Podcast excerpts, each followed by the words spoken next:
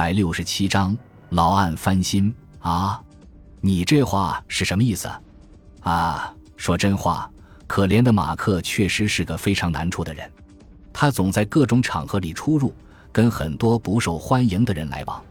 他在什么地方出入？跟什么人来往？多利德瑞帕举起双手，做了个无可奈何的小手势，又立即把手合到了一起。我不知道，事实上。就是些地方和人吧，他带你跟他一起出去过吗？啊，不，我对那些地方和人都不感兴趣。德瑞帕太太，很少有人是因为不好处而被杀害的。在这条道理上，杰瑞泰伯说：“你可以把老马克看作例外。”闭嘴，杰瑞。路西兰卡斯托说：“警官，你为什么老望着咖啡壶？是想喝一杯吗？”不是，谢谢。马库斯说了谎，废话，你当然是想喝。我从你鼻孔那抽动的样子就看出来了。杰瑞，给警官来一杯。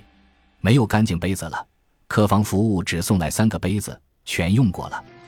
哼，没有克服不了的困难，我觉得。去吧，到盥洗室给他洗个杯子去。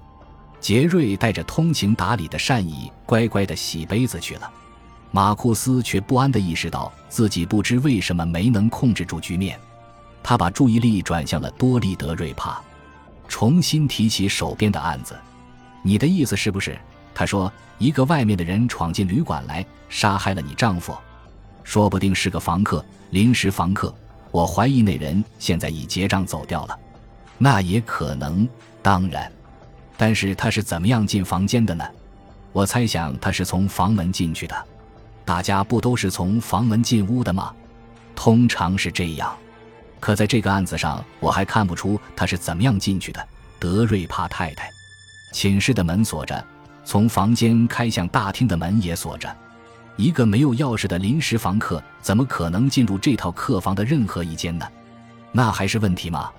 我不用想就能回答，是马克让他进屋的。可你丈夫被杀时在睡觉，是吗？你怎么知道的？马库斯正想回答，却突然闭了嘴，不再出声。他那嘴刚张开，露出副尴尬的模样。对马库斯说来，这是罕见的。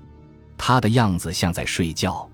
他终于说道：“那话他自己听上去也觉得没有劲。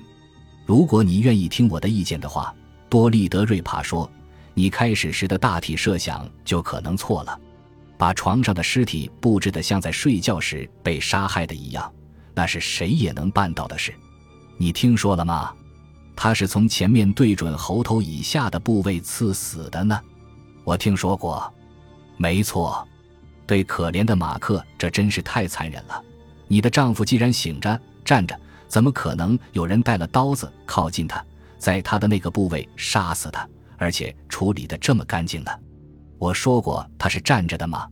我不相信我说过这话。今天早晨，露西和我离开家的时候，马克头痛的厉害，因此他异常恶劣，阴阳怪气，简直就无法容忍。露西和我就是因此才决定下楼到他这儿来的。在下来之前，我给了马克一点镇静剂，打发他睡回到床上。如果我们刚走就有人上门，镇静剂还没起作用，马克是可能让客人进屋的。如果来人是熟人，他还可能又到回床上闭上眼睛，躺在床上闭着眼继续说话是很可能的。你知道，事实上他对我就经常那样做。他早晨老是有剧烈的头痛，一般是头天晚上醉酒的后果。我已经起床活动了，他还常常躺在床上。我俩谈话，他一直闭着眼。当然，那对头痛有好处。如果不让光线照着眼睛的话，马库斯自己虽是老有经验，却也不能不认可他那论点。他带着越来越惊奇的眼光望着多利德瑞帕，这解释很有道理。他说：“对于今天早晨你离开之后，有谁来看过你的丈夫？你有看法没有？”“啊，没有。谁可能来看马克？那是无法知道的。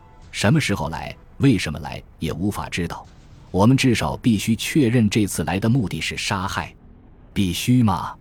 未必吧，说不定是临时受到刺激，一时冲动干的呢。我怀疑，我怀疑一个人会在口袋里带了菜刀去做客。如果他没有使用的意图的话，杀死可怜的马克的原来是那么个东西啊！想想看，露西，厨房里的普通菜刀。露西兰卡斯托的想象力突然受到这种挑战，我们还不知道他能否应付。泰伯已用碟子端着洗过的杯子回到房里，他在杯子里倒上咖啡，递给了马库斯，请警官，全屋的人都欢迎你，谢谢。马库斯道了谢，又转向露西：“今天早上你为什么这么早就上楼到德瑞帕太太家去？”他问：“并不特别早，八点刚过。”你认为我们都是些阔气的懒汉什么的吗？请原谅，你是为了什么去的呢？多利在电话上叫我去，我才去的。他要让我看看他昨天下午买到的一支银香烟盒，那东西揭开盖儿就可以表演烟雾入眼。我觉得它很巧妙。多利说：“香烟和烟雾入眼什么的。”我是说，马库斯没有被诱离话题。过了一会儿，你就决定下楼回这儿来了吗？事实上，我们是给逼出来的。多里说：“我们原打算在那儿喝咖啡的，可是马克行为太讨厌，不断吼叫我们住嘴什么的，我们就走了。”据我所知，你在回来的时候在大厅遇见过那女工。是的，一向收拾我们房间的女工。是你告诉她，只要她悄悄地进浴室换毛巾，就不会有问题的。我觉得那不会干扰马克。正如我刚才说过的，他服用了镇静剂。我相信那女工进去时他又睡着了。我跟那女工谈过了，她说她在浴室附近没见到人。如果你丈夫让人进过房间，那人也已在女工进房之前走掉了。杀人犯是很少在杀人之后还逗留的，是吧？马库斯只好承认他们不会逗留，可他也认定只要有利，杀人犯也有不走的。他喝光了咖啡，把杯子放到一边，站了起来。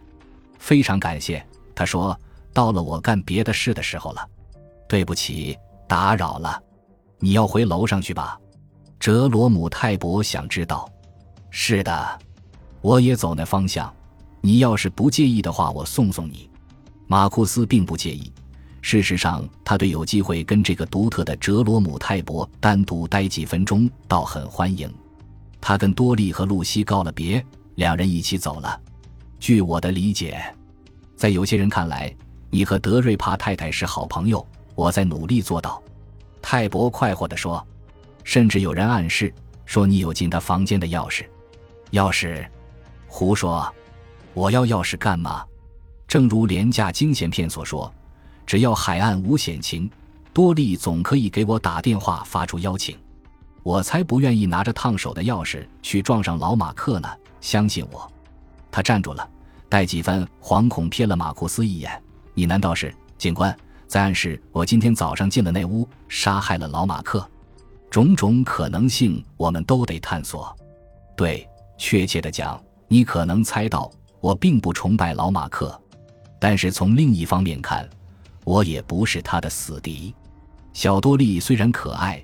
为他冒这种险却不值得，是谁提出这个想法的？什么？是谁提示说我可能有钥匙？是个说见过你没敲门就进了那屋的人。不用说了，肯定是大厅对面那个老巫婆。多莉邀请我下楼，她有时就把门开一条缝，为了某些方便。我明白了，他俩已来到上一层楼，哲罗姆还得再往上走。两人停步，喘了口气。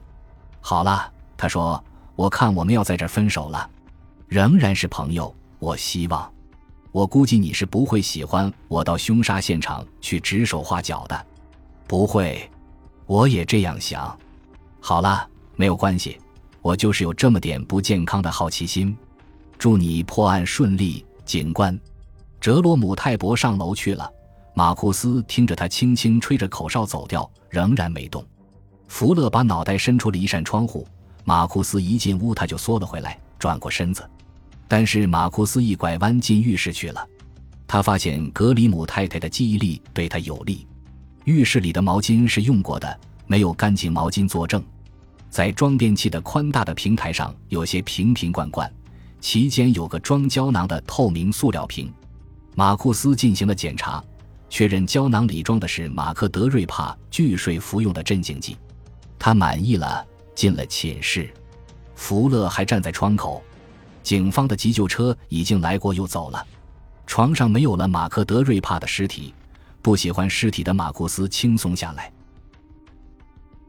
感谢您的收听，喜欢别忘了订阅加关注，主页有更多精彩内容。